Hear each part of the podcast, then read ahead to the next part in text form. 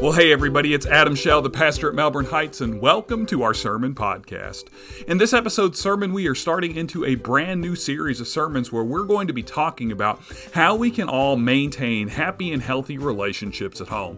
And that's especially important right now during this time of social distancing because we are spending more time than ever inside of our houses, with our spouses, with our kids, with other family members. And there are times when those relationships are feeling a little bit of friction right now. So we want to spend some time in the coming weeks talking about what we can do to alleviate that friction and have the healthiest relationships possible. So, with all that in mind, let's get right into this morning's sermon. I want to start out our time together today by stating the obvious, and that's that the last month has been hard. It's been hard, and it all started for us in Kentucky back on March 6th when the first confirmed case of the coronavirus reached our state. One month later, on April 6th, there were 1,008 confirmed cases in Kentucky and 59 deaths related to this virus. And those numbers continue to grow today. So, over the last month, virtually every state has taken aggressive measures to stop the spread of the coronavirus. And most of those measures relate to something called social distancing. You know, it's kind of funny that just over a month ago, none of us had ever heard that term, but now it's become part of our everyday lives. In Kentucky, this is what social distancing has looked like. Our schools, restaurants, movie theaters, hair salons, and gyms have all been closed since March 16th. On March 28th, the mayor of Louisville, Greg Fischer, was forced to order that playgrounds, basketball courts, and soccer fields in our city parks be closed down as well. In early April, all of the re- remaining non essential retailers were ordered to close their doors. And soon there were guidelines in place to make sure that we kept six feet apart while shopping for groceries or in our favorite home improvement stores. For us at Melbourne Heights, we have been closed to all in person services and activities since March 15th, which meant that we missed out on all of our typical Easter celebrations this year. This means that for the last month, we've all spent the vast majority of our time in our own homes. And it's safe to say that that's starting to take a toll on us. Now, don't get me wrong. We all know that we need to be home right now because when we're at home, we're not coming into contact with other, other people, so this virus can't continue to spread. But it's hard to be stuck at home. It's hard to be stuck at home. And spending almost every waking hour together is causing some friction in our families right now. I recently read an article by John D'Anna, who writes for the Arizona Republic, where he admitted that he has snapped at his wife because she won't put her phone in silent mode, and the click, click, clicking sound that it makes while she's texting has been driving him crazy.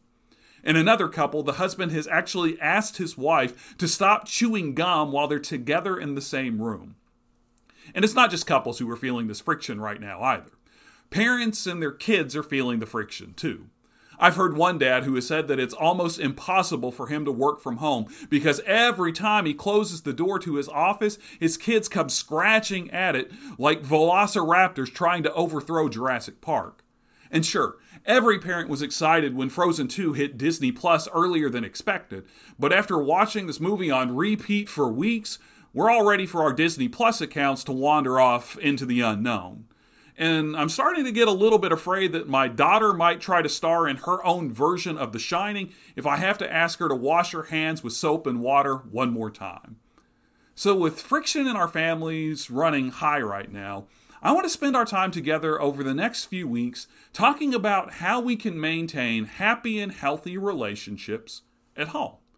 But before we get into that, it might be helpful if we spend some time talking about why we're feeling this friction in the first place?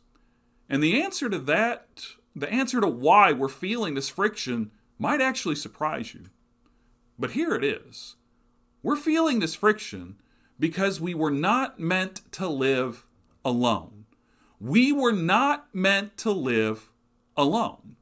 Now, I know what you're probably thinking. You're thinking that you aren't alone. You aren't alone, and that's what's causing the problem, the people around you. But that's not what I mean. What I mean is that our social interactions aren't supposed to be limited to such a small number of people. That's why we live our lives the way that we do during normal times. There's a reason that many people who can work from home still choose to go into the office, at least on occasion. And there's a reason why we don't mind sitting in a crowded movie theater to see a movie that was just released on opening weekend. There's a reason why we schedule playdates for our kids and we let them have overnight visits with their grandparents. There's a reason why we go out to lunch with big groups after church services on Sundays, even if it means that it's going to take a little longer before we get our food. We're social creatures. And right now, even though many of us aren't living in literal isolation, we are feeling alone. And according to research done for the Association for Psychological Science, our feelings of loneliness may be hardwired into us genetically. And to put this research as simply as I can, we as people, we need other people to survive. An infant needs another person to take care of her because a baby can't fix her own bottle or give herself a bath or change her own diapers. So she needs someone else. So we get these feelings of loneliness to act as an alarm, telling us that if we don't do something, we may not have people around us to take care of us or to support us later on. So loneliness prods us to reconnect with other people. And when we can't reconnect with other people, our stress and our anxiety levels rise, which makes us all a little more short tempered. And I got to tell you, I believe these researchers are spot on.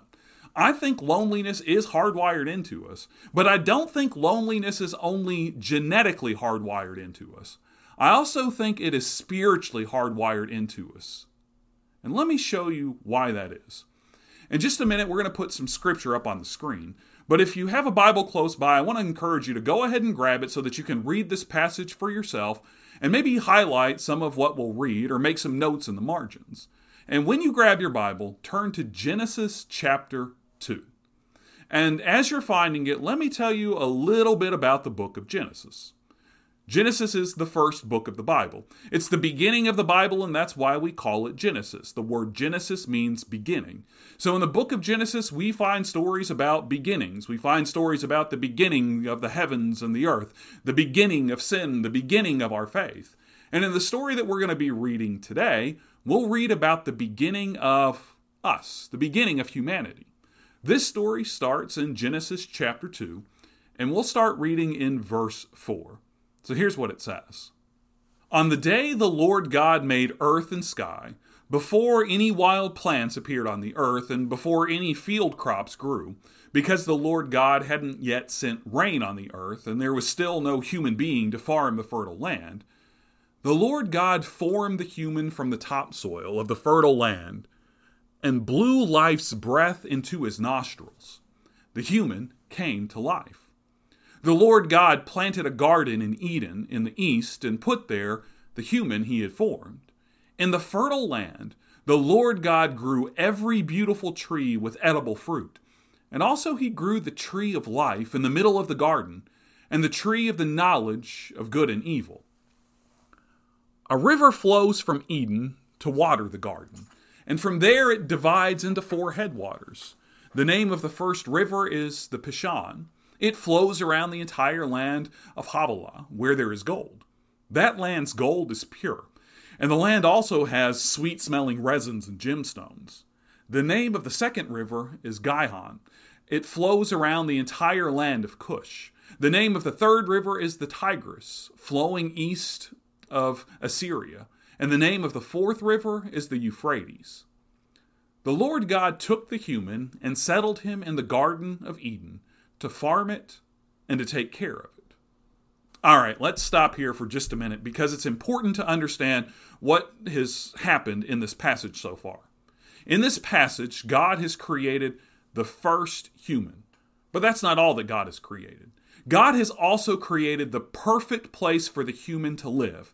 God created a place called Eden, a fertile place filled with every beautiful tree and edible fruit that you can imagine. And God puts the human in charge of it all to oversee it and to take care of it. So God has made a human.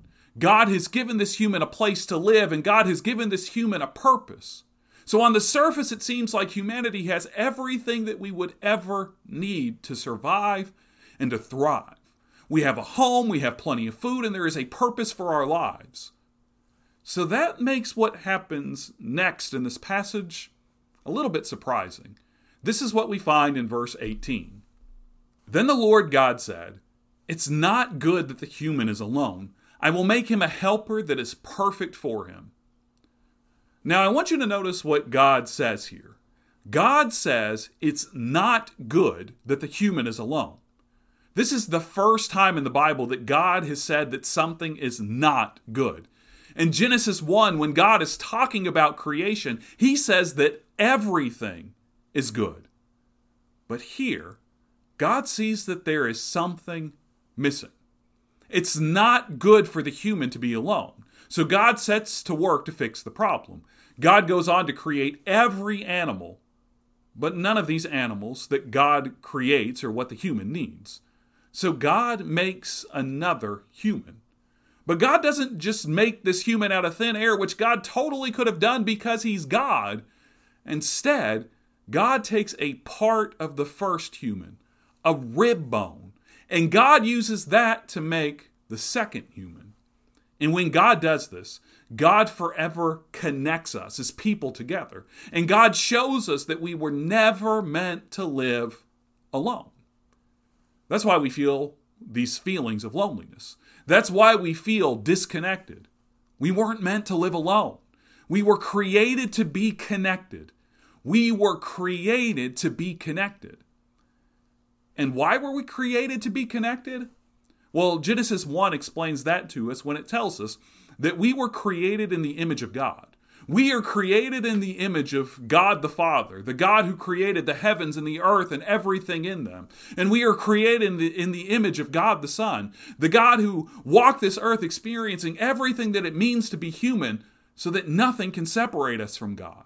And we are created in the image of God the Spirit, the God who lives in us and is at work in our lives and in the world around us right now.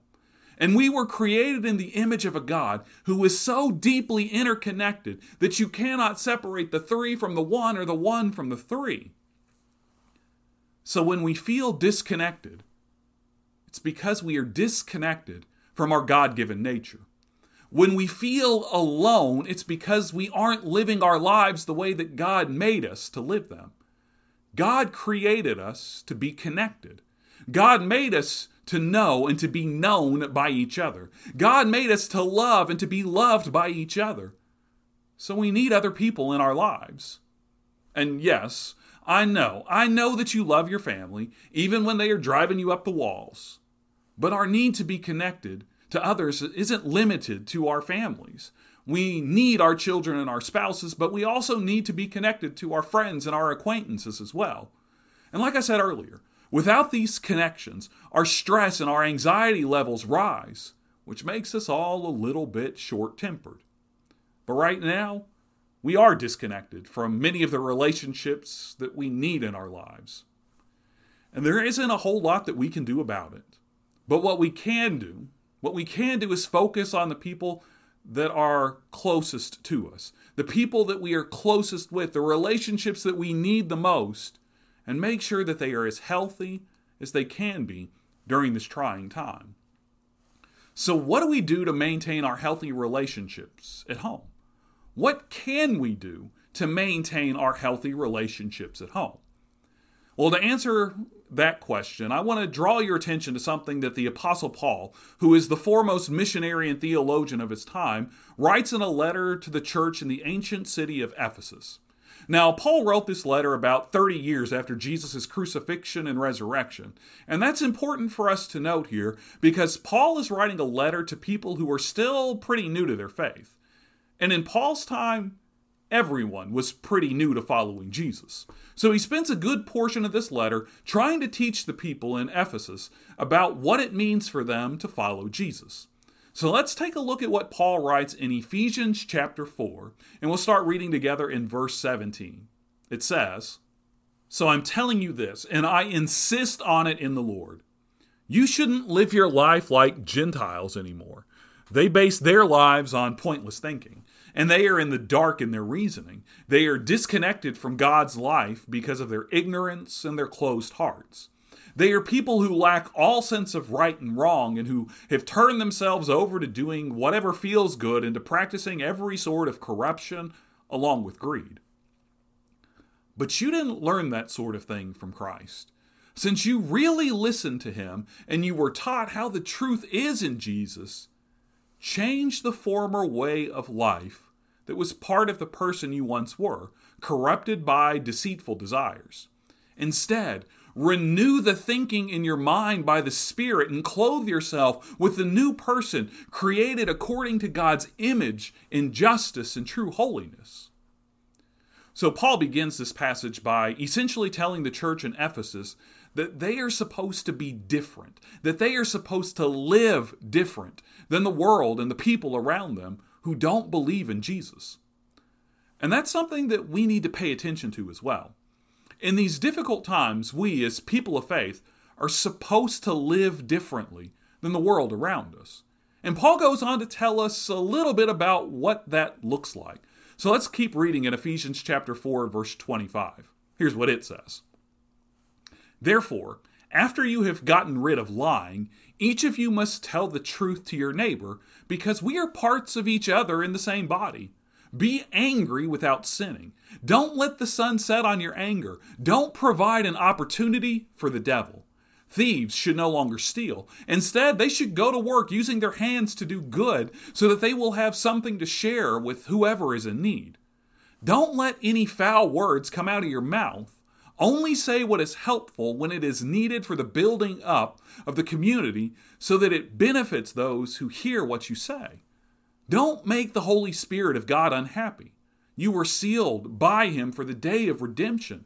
Put aside all bitterness, losing your temper, anger, shouting, and slander, along with every other evil. Be kind, compassionate, and forgiving to each other, in the same way God forgave you in Christ.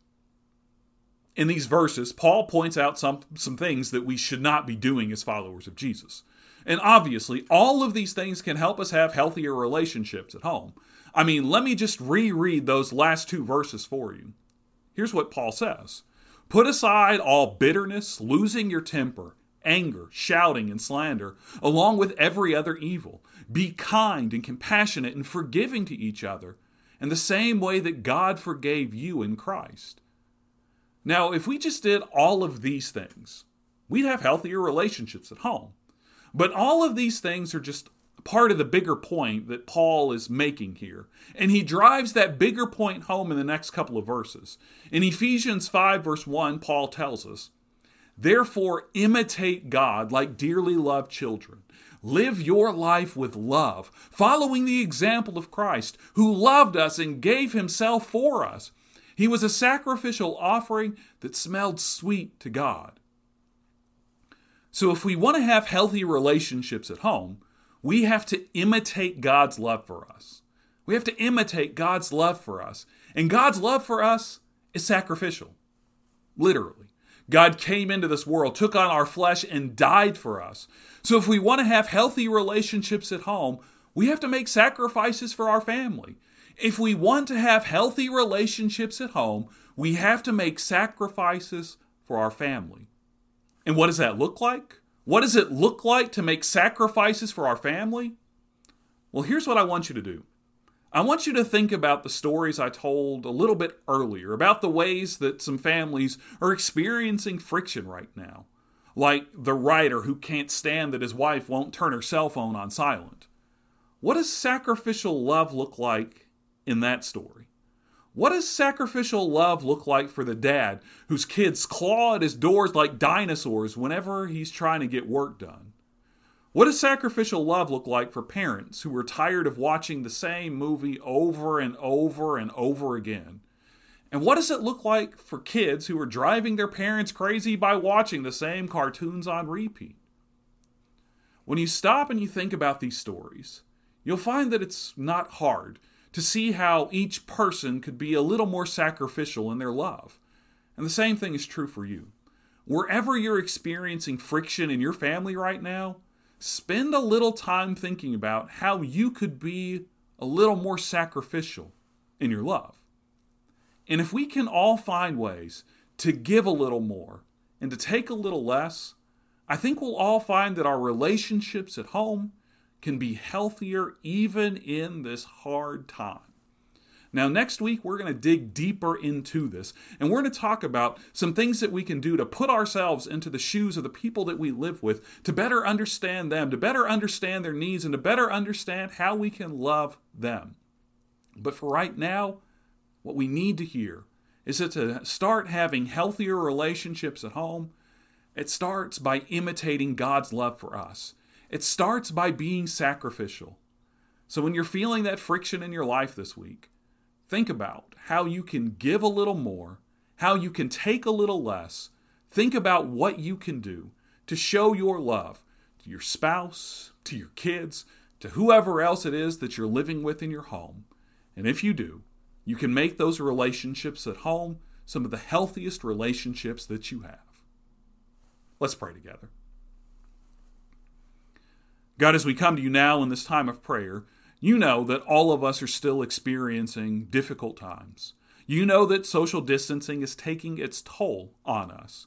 You know that we are all starting to feel some friction with our family members that we're living with at home right now. But God, you don't want these relationships to be filled with friction. So, my prayer, God, is that you help each of us to find ways that we can love like you love, that we can imitate your love for us by being sacrificial with each other. Allow us to find ways that we can give a little more, ways that we can take a little bit less, ways that we can go a little bit further to show our love for our spouses, for our kids, with our family members that we're at home with right now.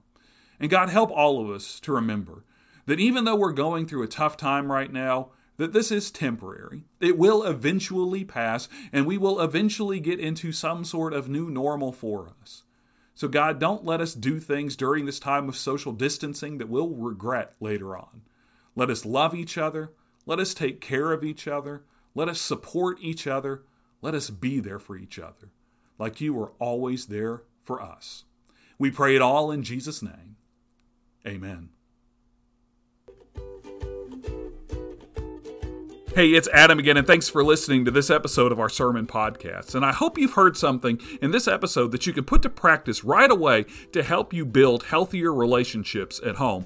And I want to remind you that that's what we're going to be talking about over the next few weeks. We're going to be talking about some practical things that we can all do to build healthier relationships with our spouses, with our kids, with those family members that we're living with during this time of social distancing.